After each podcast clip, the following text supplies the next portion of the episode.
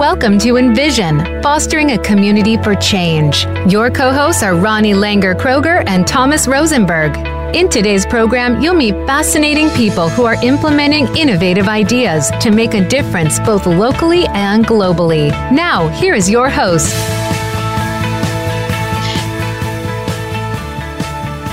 Hello, everyone. Well, welcome to Envision. I'm your co host, Ronnie Langer Kroger. Hope you all had a great new year. I'm excited to do my first show of the year with friends and colleagues Angela Sevin and Gregory Mengel from Beyond Separation. When we discuss what it takes to create a regenerative society, we would be remiss to not talk about how race plays a role in our current systems and how racial justice is a necessity for our resilience. Creating a racially just society requires more than changing individual attitudes and reforming laws and institutions, both of which are necessary. Creating a racially just society also requires changing the implicit beliefs, mental models, and cultural narratives that shape our attitudes as well as our institutions. In this show, we'll discuss how Beyond Separation is leading the transformation in the way white identified people engage in the work for racial equity and racial justice. Hi, Angela and Gregory. Welcome to the show. Hi, Ronnie. Thank hey, you. Hey, Ronnie. Thank you. Thanks for having us.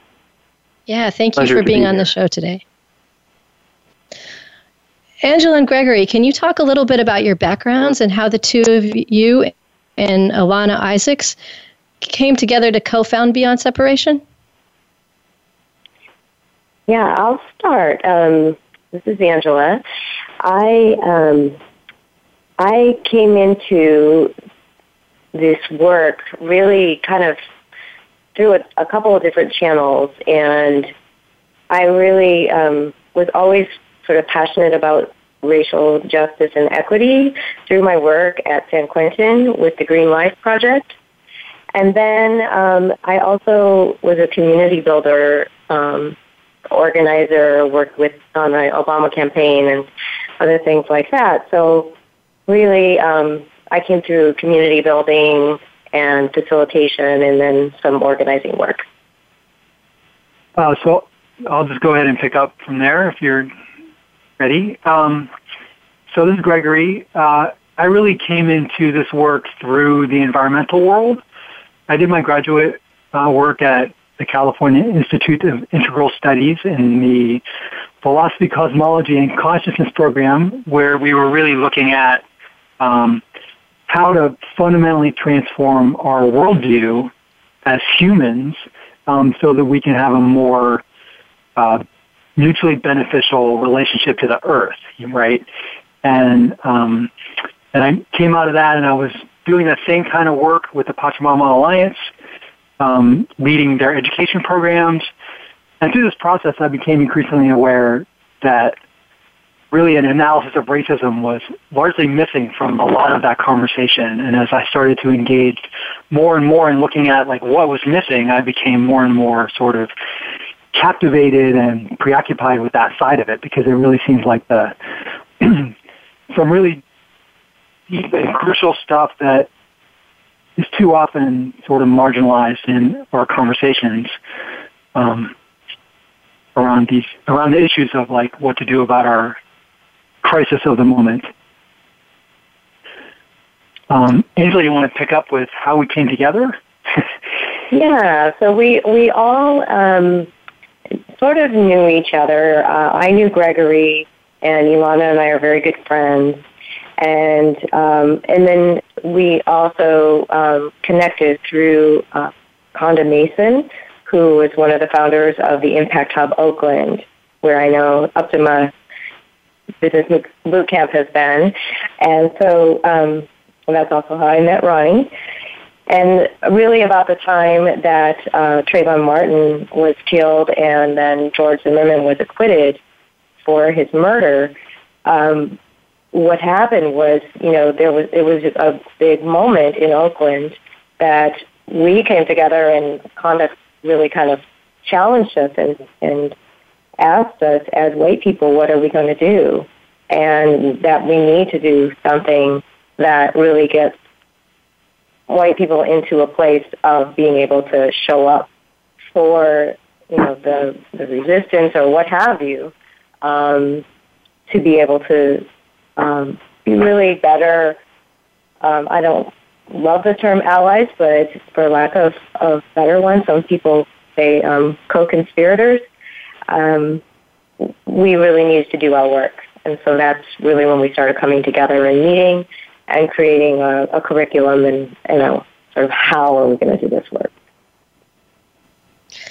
And just a word about Alana, I actually don't know like deeply um, like real details, but I know she she's been engaged in racial justice work for years and years and has done a lot of work in the in theater um, and improvisational theater in particular and directing. Um, so in the arts, she really brings an arts focus to our work together. Mm-hmm. Yeah, you all have terrific backgrounds. I know that you mentioned uh, before that Konda asked you why, uh, what can white people do? And I know that Beyond Separation works specifically with white identified folks. Our audience may not be familiar with definitions of whiteness. What does it mean to be white identified? And why was it so important for you all to work with white identified individuals? Um, would you like me to take that? Start that? Yeah, go for it, Gregory. yeah, sure. Um, so, I mean, just to be clear, by white identified, we mean people of European descent. Um, you know, white people. Like we say white identified specifically because we want to give people the opportunity to define what they are for themselves. Um, right? But we really mean, you know, people of European descent. And, uh, you know, people, people in the civil rights movement and the racial justice movement have for decades and decades been saying that white people need to go do our own work because when we come into their spaces organizing for change and we haven't done our own work, um, folks of color end up having to do a lot of emotional labor to hold white people as we work our way through all the different feelings that come up when we're really looking at the ways in which we as a group have been um, really deeply uh, complicit in creating the sort of injustices and systems of violence um, that we're trying to undo. Um, so yeah, yeah, that's, that's great. The, and I want to just add to that that um, often there's resistance around saying I'm white or white identified because we're you know there's a lot of uh, our culture wants to be colorblind and really um, that doesn't really um, acknowledge the the racial, cultural, all of the things that actually are going on underneath the context of, of all that we do. So to not name it as is um, kind of it, it doesn't really help to kind of sort through where where those intersections are with uh, race and identity. Yeah, I just want to yeah, underline that. Thanks. Sorry. Go ahead, Barry. Um, that was that was really great point, Angela. Um, as white people, a lot of us as white people, we get really uncomfortable when the fact that we are white is actually said out loud. so um, we think it's really important to keep pointing that out because it isn't just people of color and regular people, right? That's how a lot of our white brothers and sisters think of it like we're just neutral without a race. And the fact that we have one and that it means something is really important to emphasize. Thank you, Gregory and Angela. One of the things that uh, has always intrigued me because I've always wanted to be a fly on the wall in one of your programs or consulting engagements, but I'm just not eligible, right? is um, that it was important for you all to create a space um, just for white identified folks to come together. And, um, you know, why was that in terms of, you know, being uh, a space with only only the, these types of individuals? Yeah, that's a great question. Um, for me, one of the things that happens in this space is that um, there's there's something we could talk about a little bit later, but it's uh, you know there's a, a cultural thing around, oh, I have to get it right, in, in I would say the white culture, and so there's less pretense and in trying to um, to get it right for the people of color in the room, um, and more ability to to get into that uncomfortable place instead of just being silent. So I think that's that's a real big one. Gregory, do you have more to add to that? Yeah, I mean, connected to that is just the that we, as white people, we need to be able to share with each other all the crap that we've been conditioned with because we have so much shame around it, right? Like, like I, we all have implicit biases, right? So that's just a nice way of saying we carry around racist ideas in our heads and we are conditioned to hide those right? And that just perpetuates it. And if there's people of color in the room, we're not going to be likely to go, yeah, I have these racist thoughts. I mean, that would not even be necessarily kind to share that in a mixed group. So it's really important for white people to be able to share that stuff with each other so that we can discharge it, um, increase our awareness of it, and uh, be able to um, do less harm when we're out there in organizing spaces or whatever. Yeah, and I want to add that before we went into doing this, um, it, it, there, including Konda and there, several other people who we've just you know sat with and um, are really. I would love to name them, eh, but I don't know that I have their permission to to name them other than Konda at this point. Um, but definitely people who have said, you know, we would really like you to do this work. Um, our friends and brothers and sisters who are, are black and brown who have said, um, this is a good thing that you're doing. Yes, there are spaces where we can't come together, but until the, you know, so you guys are ready, that's, that's just not a possibility right now. So that, that is a general feeling that we've gotten.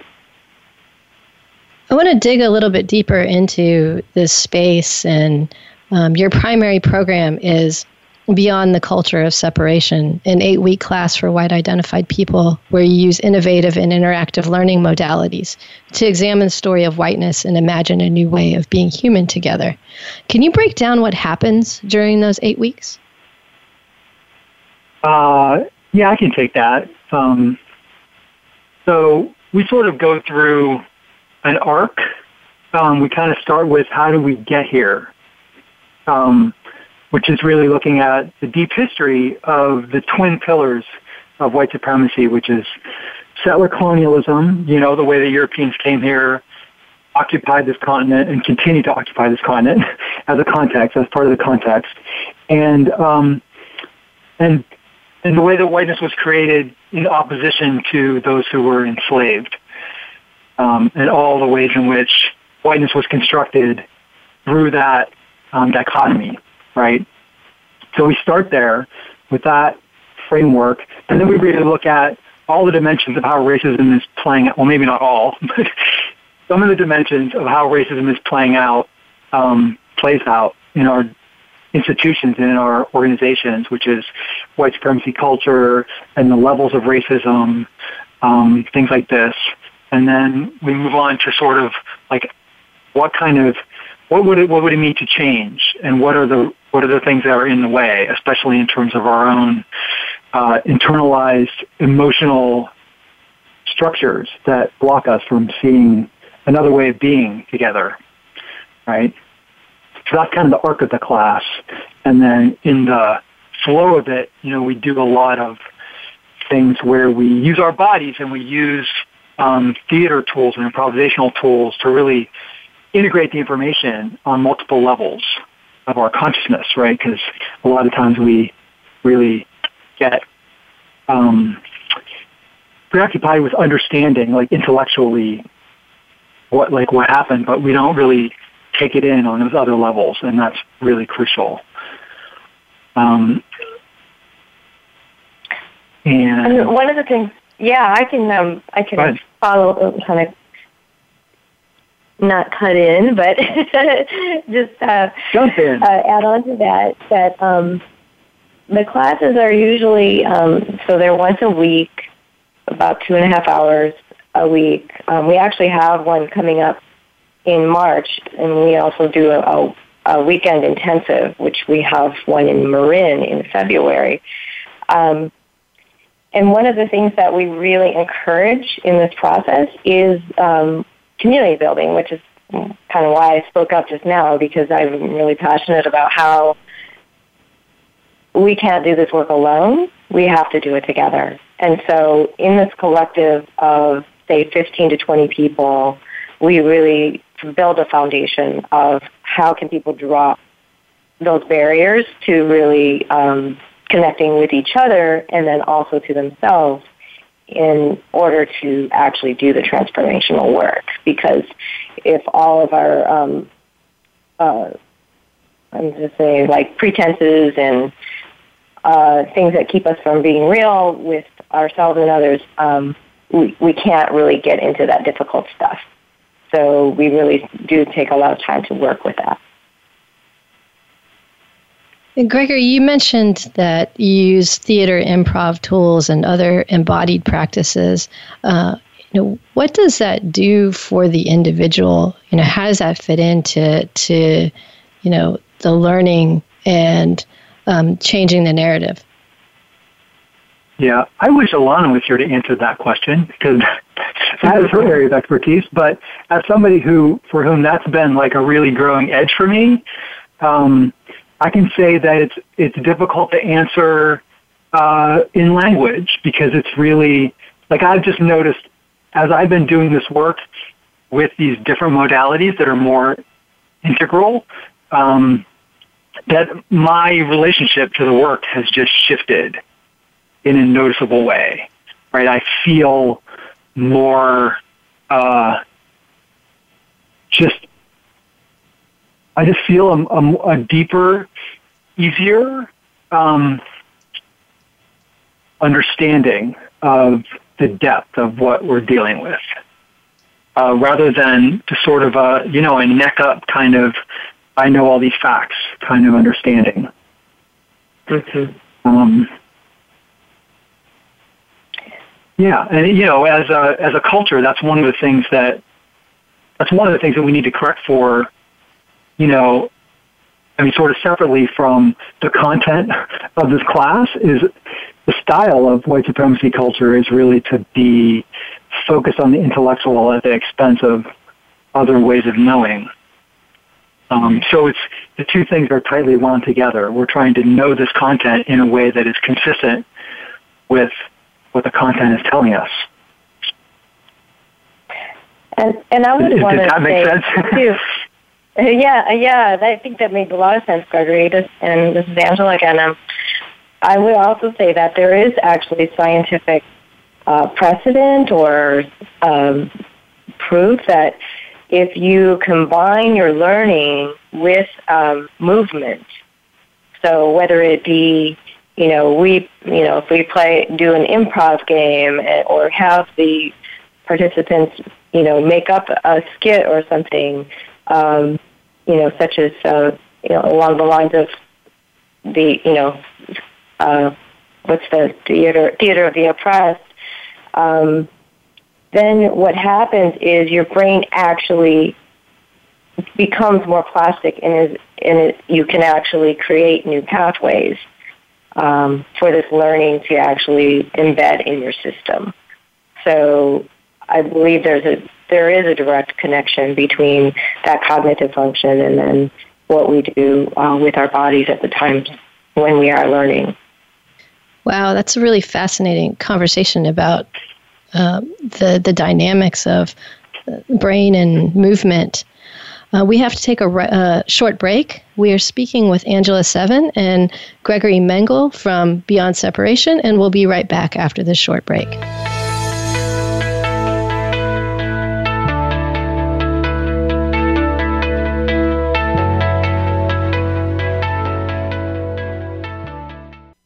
Become our friend on Facebook. Post your thoughts about our shows and network on our timeline. Visit facebook.com forward slash voice America.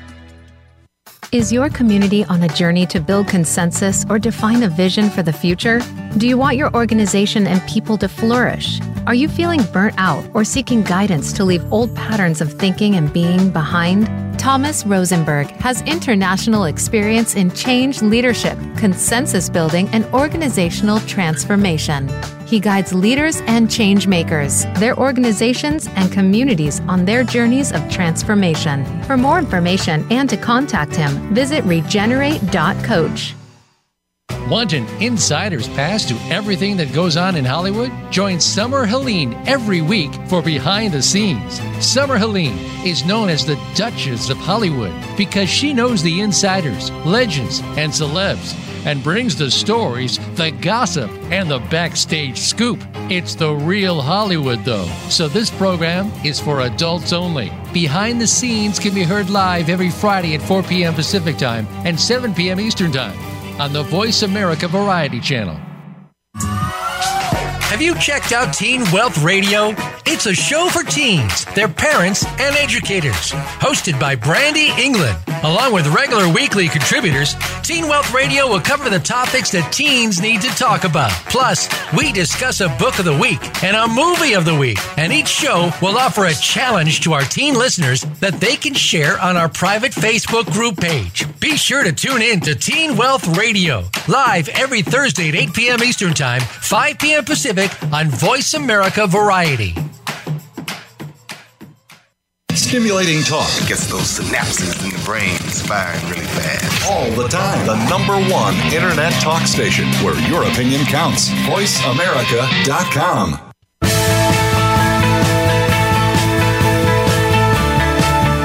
You are listening to Envision. To find out more about the program or to leave comments and questions, please visit our Facebook page at facebook.com forward slash Envision Regenerative Communities. Now back to this week's show.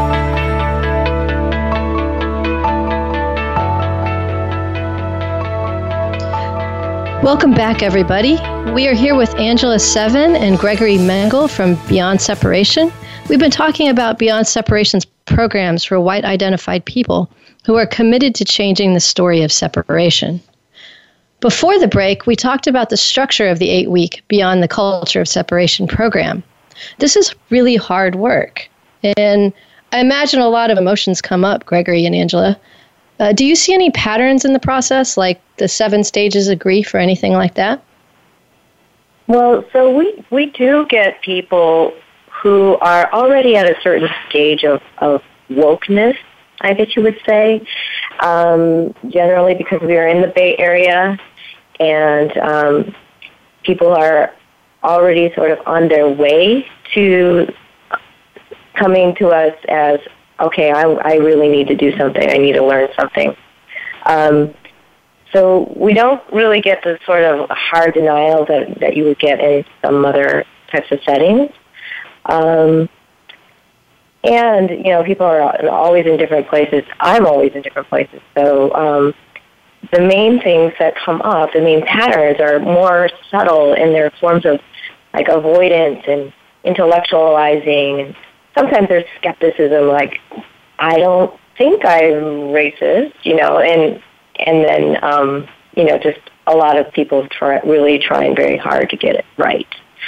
Um, so as each layer gets uncovered, um, there are you know responses like anger, you know, I can't believe this this been happening, um, grief, you know, gosh, oh, you know, I, just the weight of everything comes in, and then you know shame as well. And so these are this is yet another reason why we do um, have this as a, a white only space is because sometimes when that comes up and tears come, things like that, you know, there's there's been a lot in recent years about white fragility, and so yeah, that's a thing, and and you know, and there are times when I do need to you know kind of move through those emotions and the the form of it looks like tears or grief. Um, and the the point, the whole point being that we don't want to get stuck there, and that because that can be really immobilizing, and people just give up or they just say, okay, I cried and I'm sorry and please forgive me and, and then just want to move on and, without actually doing some work. So this is a space where really all emotions and all feelings are welcome and um, and the purpose is to to actually be with those feelings.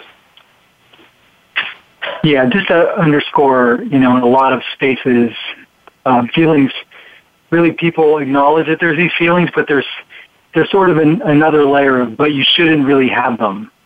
You know, if you're having guilt or shame, you should you should get over that rather than, you know, that's real and that's part of our conditioning, and we actually have to feel those feelings in order to get to the other side of them. There's no jumping over them.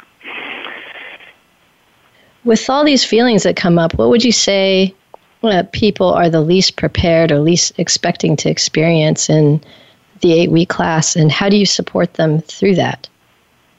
Um, I want to take a stab at that. I think one of the hardest things for people and for us is when the kind of resistance arises that isn't recognized by the participant as resistance. um, because, you know, we're part of this system, and this system is white supremacy is the system I'm talking about. It's rigorously self-correcting, and it works on unconscious levels. So I may be doing this work um, and trying to dig into looking at my own internalized racism or whatever, and I may start feeling like, oh, you know, this program really isn't the one for me. And oh, there's too much going on in my life right now. And oh, the traffic's just terrible tonight. and, you know, my unconscious will start throwing up reasons why maybe a different thing, maybe later, right? And we we see it enough. Um, Angela, Ilana, and I, we see it enough that we we can usually realize that that's what's happening for people, but they don't necessarily know it because what they see is the they see the obstacles and they believe them, and it's hard to separate because sometimes it, you know the obstacles are real. Like life does have a lot, you know, it's throwing at us, and we do have other priorities, but um, so it's subtle and it's it's difficult to to manage. Difficult for them to manage, and it's difficult for us to manage with them because they're not really telling. They're not really able to tell us um, that they're experiencing resistance. You know, and they don't really want us to tell them that if they think it's because they have to work late or whatever. It's interesting that you say that. I get the same thing uh, when it comes to working with entrepreneurs and their resistances to certain aspects of um, starting and growing their businesses. Um, so it shows mm. up in some of the same ways as uh, people, you know, uh, not showing up on time or showing not showing up at all for for certain classes, especially the ones around money. Um, how do you support people through those processes. mm-hmm. A lot of what we do is just to have people notice it and move away from the the self doubt and judgment that can come up, and being able to just name something is um, it can be really powerful and also help to, to have people support each other um, through the process. Um, we we do um, we well I, I guess I can give it away. We also have like a buddy system, so um, we really encourage everyone in the class in the course to support each other through this because um, it it can be a very isolating type of work. Yeah, the buddies actually, you know, they they they provide a, a a kind of accountability, right? Because if you're like, I'm not feeling like going tonight, but my buddy's expecting me, and I'm going to check in with my buddy in class, and so if I'm not there, I'll be missed, right? Yeah, that accountability. Mm-hmm. Mm-hmm. Excellent. Yeah. What part of the program do you feel has been the most impactful or transformative for participants? So I, uh, I would say the way. Uh, okay, Where were you going? Okay. No, go ahead. Okay. Um, the way that we hold the material and the participants, like we were talking about before, um, sometimes people come in with an expectation that they're going to be made to feel a certain way. and we we really welcome whatever feelings people have and help them to see, like Gregory was talking about, how that's actually part of this conditioning of white supremacy culture. And we really, you know, it's like an aha moment for people how they can realize that it's those feelings that are what actually are keeping them stuck as far as just like the avoidance and the resistance. Um, and even just even apathy as well. So I think what really happens is when people find that just really being with that and looking at it, noticing it, being in a, a non-judgmental way, um, allows for something else to happen, allows for a shift to happen. And um, and it's just yeah, it's just amazing to watch um, people just have those moments where they're like, oh, I see myself there. I've been doing this white savior thing for years or ever since I can remember, you know, and um and now I I I could see that in myself and have a, a, a tool, you know, to actually work through it and do something about it. Yeah, so yes and um that leads right into um the way I heard the question was sort of like around which material or which processes, right? And what Angela was just talking about with the white savior reminding me that um, you know, we have like one process where we look at the archetypes of how white people show up, which white savior is a big one. And we just we have a brainstorm where people name different ones. Um, the white splainer, the person who who gets their um, gratification by explaining racism to people who know less about it or whatever. Um, the guilty white person. There's all these sort of archetypes or ways that each of us show up in different points in time, right? Um, and we play with that in a way that allows people to experience, you know, embodying those archetypes and, and not, that can be really impactful. Um, and then another one is we have some material that is pretty provocative uh, in terms of um, getting people to look really directly at some of the impacts of uh, racism on people of color and to take that in in a way that isn't just feel bad, but it's just notice everything your mind does with that material. You know, whether it's being feeling guilty or rationalizing or um, or thinking that oh people of color are so brave and strong for being able to take that you know like all these things come up and we really look at how uh, like cognitive dissonance is acting to keep us from really um, being able to take it in fully and in all its nuance and in all its layers. Yeah, and I do want to mention um, Sonya Renee Taylor's work with the um, the body is not an apology. She's also a spoken word artist, and I think I know you know her as well, Ronnie. Um, and she has really impacted us and has been very generous with us uh, around sharing some of her work, some of her poetry, and so that is included in some of the um, the content that we use. Sonya's amazing. Um, yes. I uh, I understand that many past participants in Beyond the Culture of Separation have really applied their learnings in their everyday work in their communities. Uh, can you share a couple of their stories? Yeah. Um, one one particular participant, she's kind of a superstar, but um, she describes she's emailed us about her um, the impact that the class has had on her. And, you know, she says, like, I went from being a well-meaning white lady who didn't think racial justice had anything to do with me to someone who tends to dedicate the majority of her professional talents and energy to the exploration, interrogation, and transcendence of injustice. Um, and she quit her job and started a business where she's really working mostly with black-owned organizations, helping them, you know, market themselves and uh, build their businesses. Um, she's doing some really deep work with her children's school, um, organizing inside the school to uh, it's a private school in San Francisco to bring more understanding to um, how racial justice needs to be integrated into the curriculum and stuff like that. Um, she's working, uh, co-facilitating a, a white accountability working group with 300 plus communications professionals. Um, and yeah, I mean, I could I could go on and on about her uh, her adventures, um, Mm-hmm. but she's she's one she's one of our alumni that we're particularly proud of. And then we have had people go on and just become, you know, really involved in Surge.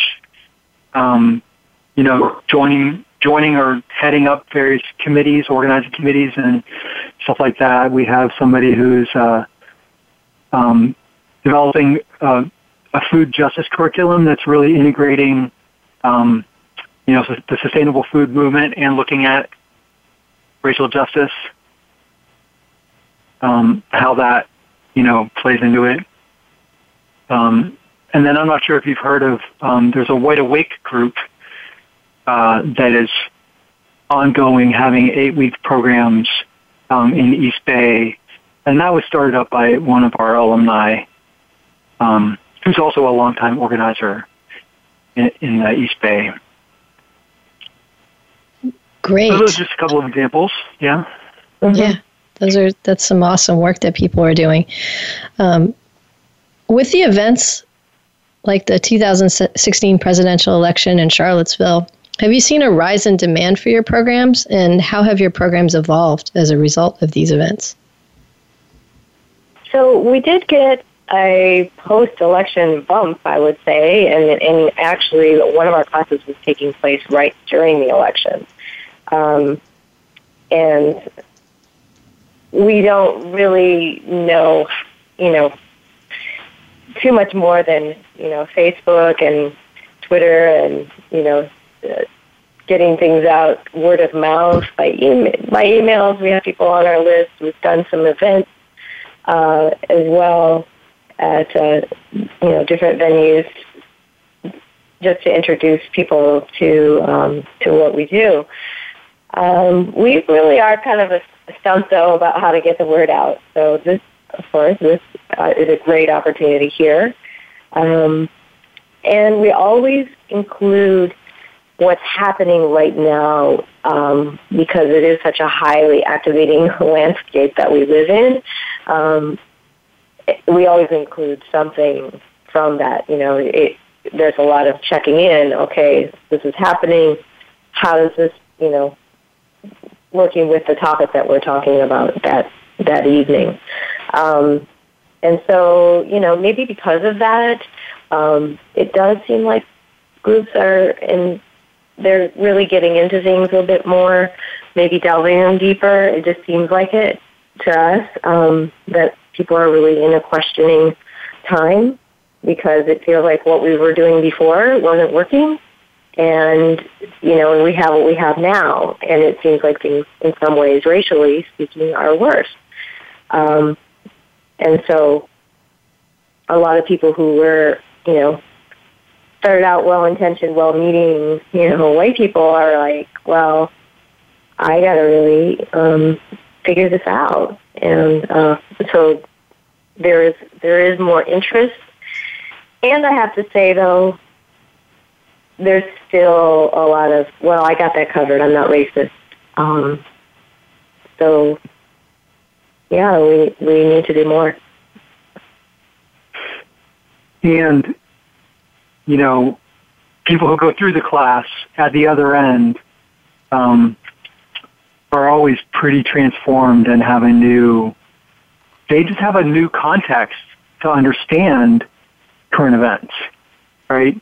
And we don't necessarily integrate current events explicitly into the curriculum um, in a deep way because really our program is is about understanding the larger context that makes all the stuff that's happening every day make sense. Yeah, that Yeah, that, that's a good point. Yeah. that makes sense. What, that- what I would just add to that too sorry, is um, we really um, develop this lens really through our class, I would say, um, for people to really look at their lives, their work, everything in a different way. That's Writing a new story. Definitely. We need to take a short break and we'll be right back. We're speaking with Angela Sevin and Gregory Mengel from Beyond Separation.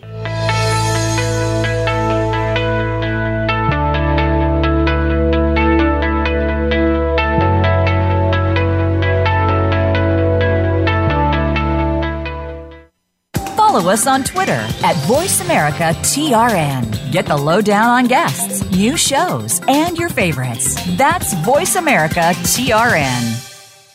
Is your community on a journey to build consensus or define a vision for the future? Do you want your organization and people to flourish? Are you feeling burnt out or seeking guidance to leave old patterns of thinking and being behind? Thomas Rosenberg has international experience in change leadership, consensus building, and organizational transformation. He guides leaders and change makers, their organizations, and communities on their journeys of transformation. For more information and to contact him, visit regenerate.coach. What's your coffee story? The one that defines who you truly are in a relaxing setting. It's where you share your memories, plan for the future, and talk about the now. My favorite coffee story is here with host Aniko Samoji. We invite you to listen in and share your coffee stories too. Bring your friends or just stop by as we talk about coffee and the inspiring stories that touch our lives every Tuesday at 4 p.m. Pacific Time on the Voice America Variety Channel. Are you or someone you know interested in attending college? With both college tuition and college enrollment up 60% since 2002, there is a lot of competition, and careful planning needs to be a part of the process. Tune in to Getting In, a college coach conversation, hosted by Elizabeth Heaton and featuring a team of college coach experts. We'll bring you the tips, techniques, and know how to navigate the road to college and do so the smart way. Listen live every Thursday at 4 p.m. Eastern Time, 1 p.m. Pacific Time on the Voice America Variety Channel. Streaming live. The leader in Internet talk radio. VoiceAmerica.com.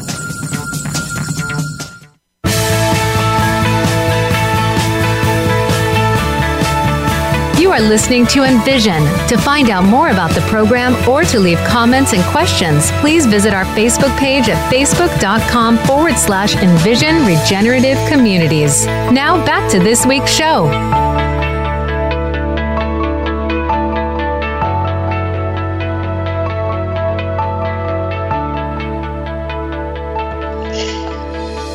Welcome back, everybody. We are speaking with Angela Sevin and Gregory Mengel from Beyond Separation. Beyond Separation provides programs and consulting for white identified people who are committed to changing the story of separation. One last question for you all on the Beyond the Culture of Separation eight week class. Um, I noticed that in the subtitle it says Whiteness in the Embodiment of a New Story. What does that new story mean to you all? Well, um, I'll take a stab at that. Uh, so I think that um, one of the things about the where we are right now in terms of how we're looking at transforming our world, right, so that it's more sustainable and um, works for more people, um, is that we really don't exactly know what to do um, on many levels. And so we kind of have to make it up. Like we can't look to the past. So there's those people. They had a civilization or a society that worked for everybody. We really have to figure it out, right? And so we have a lot of old stories. Um, we have old stories about how to do this right. You know, old stories about how to do uh, racial justice. You know, that come from previous eras. But this era is really calling us to develop a new story. And I'm not saying that we, the Beyond Separation people, are trying to develop a new story because um, that's not our role as white people. Um, but to be open to that kind of transformation, and really that involves um, learning to hear the voices of those who are most negatively impacted by the, the society that we have. Right, that's a big part of it. Um, and just recognizing that what we need to move into does, doesn't exist yet. It has never existed. And so this creativity re- on all levels is called for. Uh, this is really powerful. Um, and as you think about, you know, what that new story is and how it, you know, can be pervasive across the country, across the world, um, how do you see Beyond Separation expanding in order to serve that? well, um, we will go anywhere that somebody would want to bring us.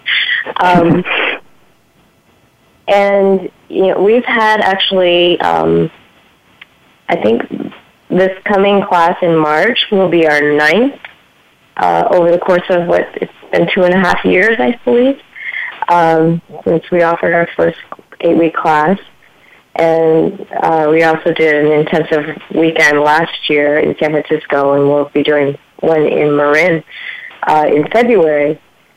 And so I do feel like this, you know, each person who is impacted in this way, um, and also some of the other workshops that we do, um, there's there's something that happens, and I think I don't even need it to be named beyond separation. Although I think there's elements of what we're talking about that are unique.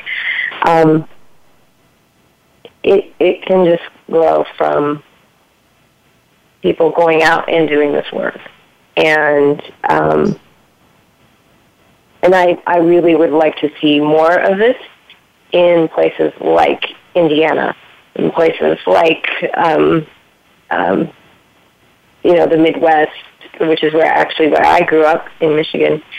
Um, and then you know there's there's a lot of places in organizations, uh, environmental organizations uh, are really reaching out uh, to us actually in in ways that we haven't seen before, where every uh, organization really needs to have a racial justice lens. I believe, especially in that nonprofit industrial complex or you know i mean i really feel like there there needs to be more layered approaches uh, to the work that we do, whether it's environmental, economic, um, you know, human rights, all of those. Um, we we really have to have a a basis for um, how we do this work as white people.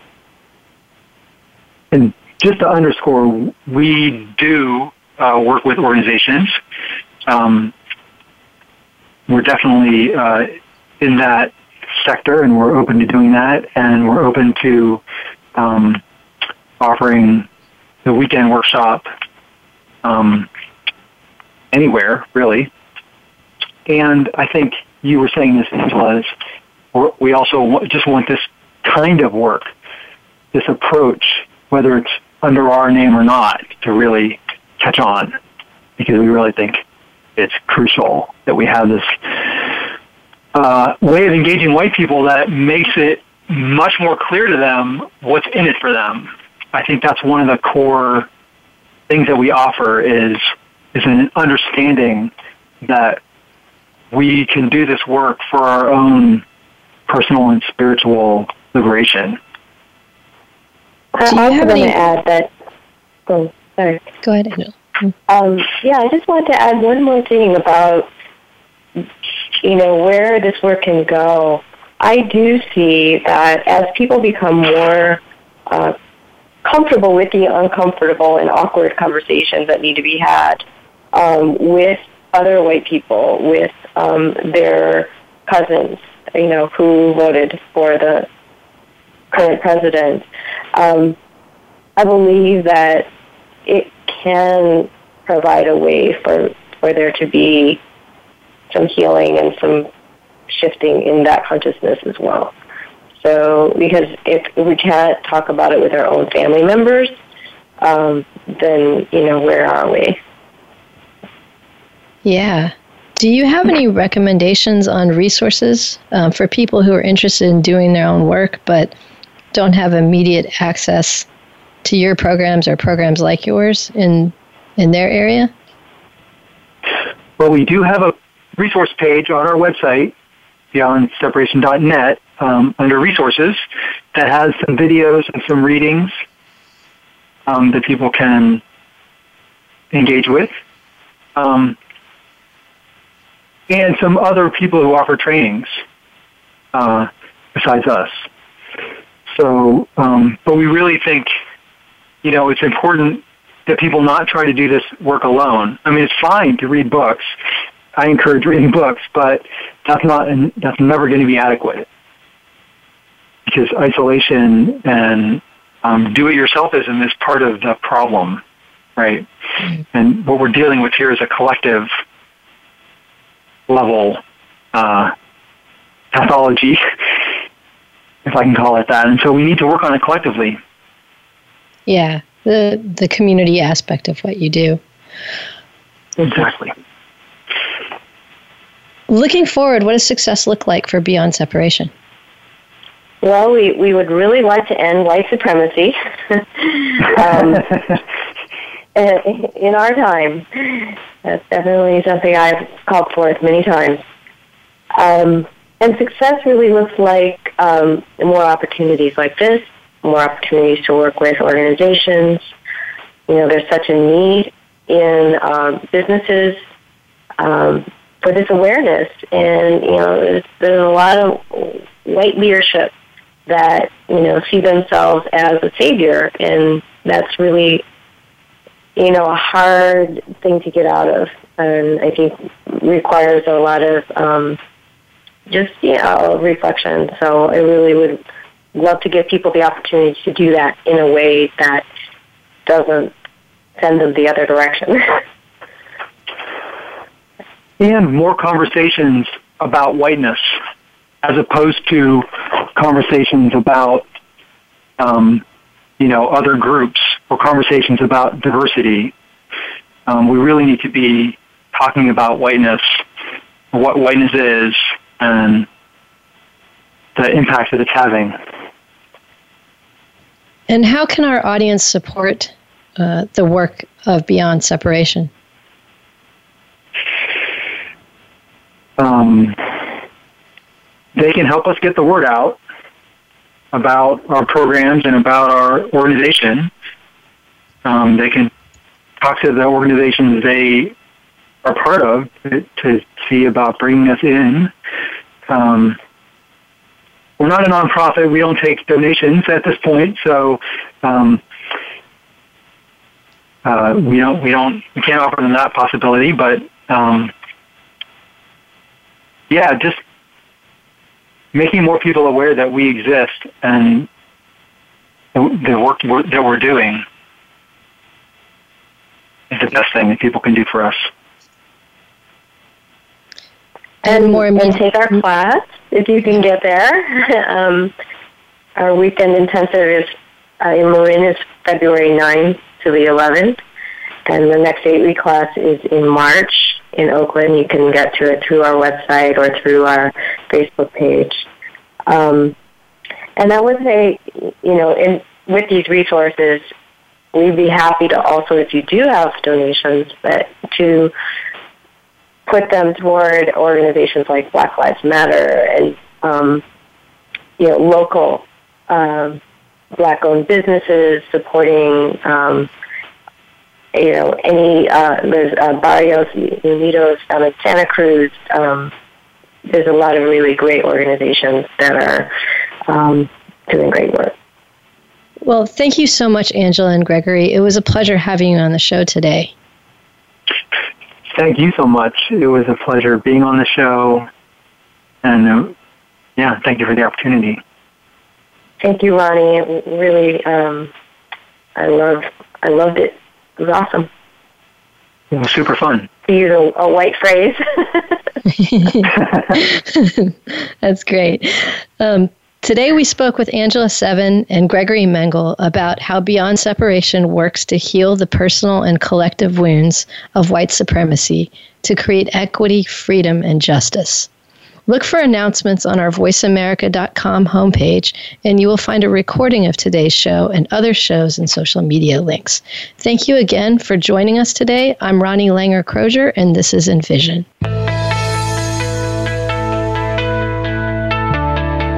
Thank you for tuning in this week to Envision. If you have questions, comments, or suggestions for future shows, visit our Facebook page at facebook.com forward slash Envision Regenerative Communities. For more information about today's guests and upcoming shows, please see our show page on voiceamerica.com. Be sure to join us again next Tuesday at 5 p.m. Eastern Time and 2 p.m. Pacific Time on the Voice America Variety Channel.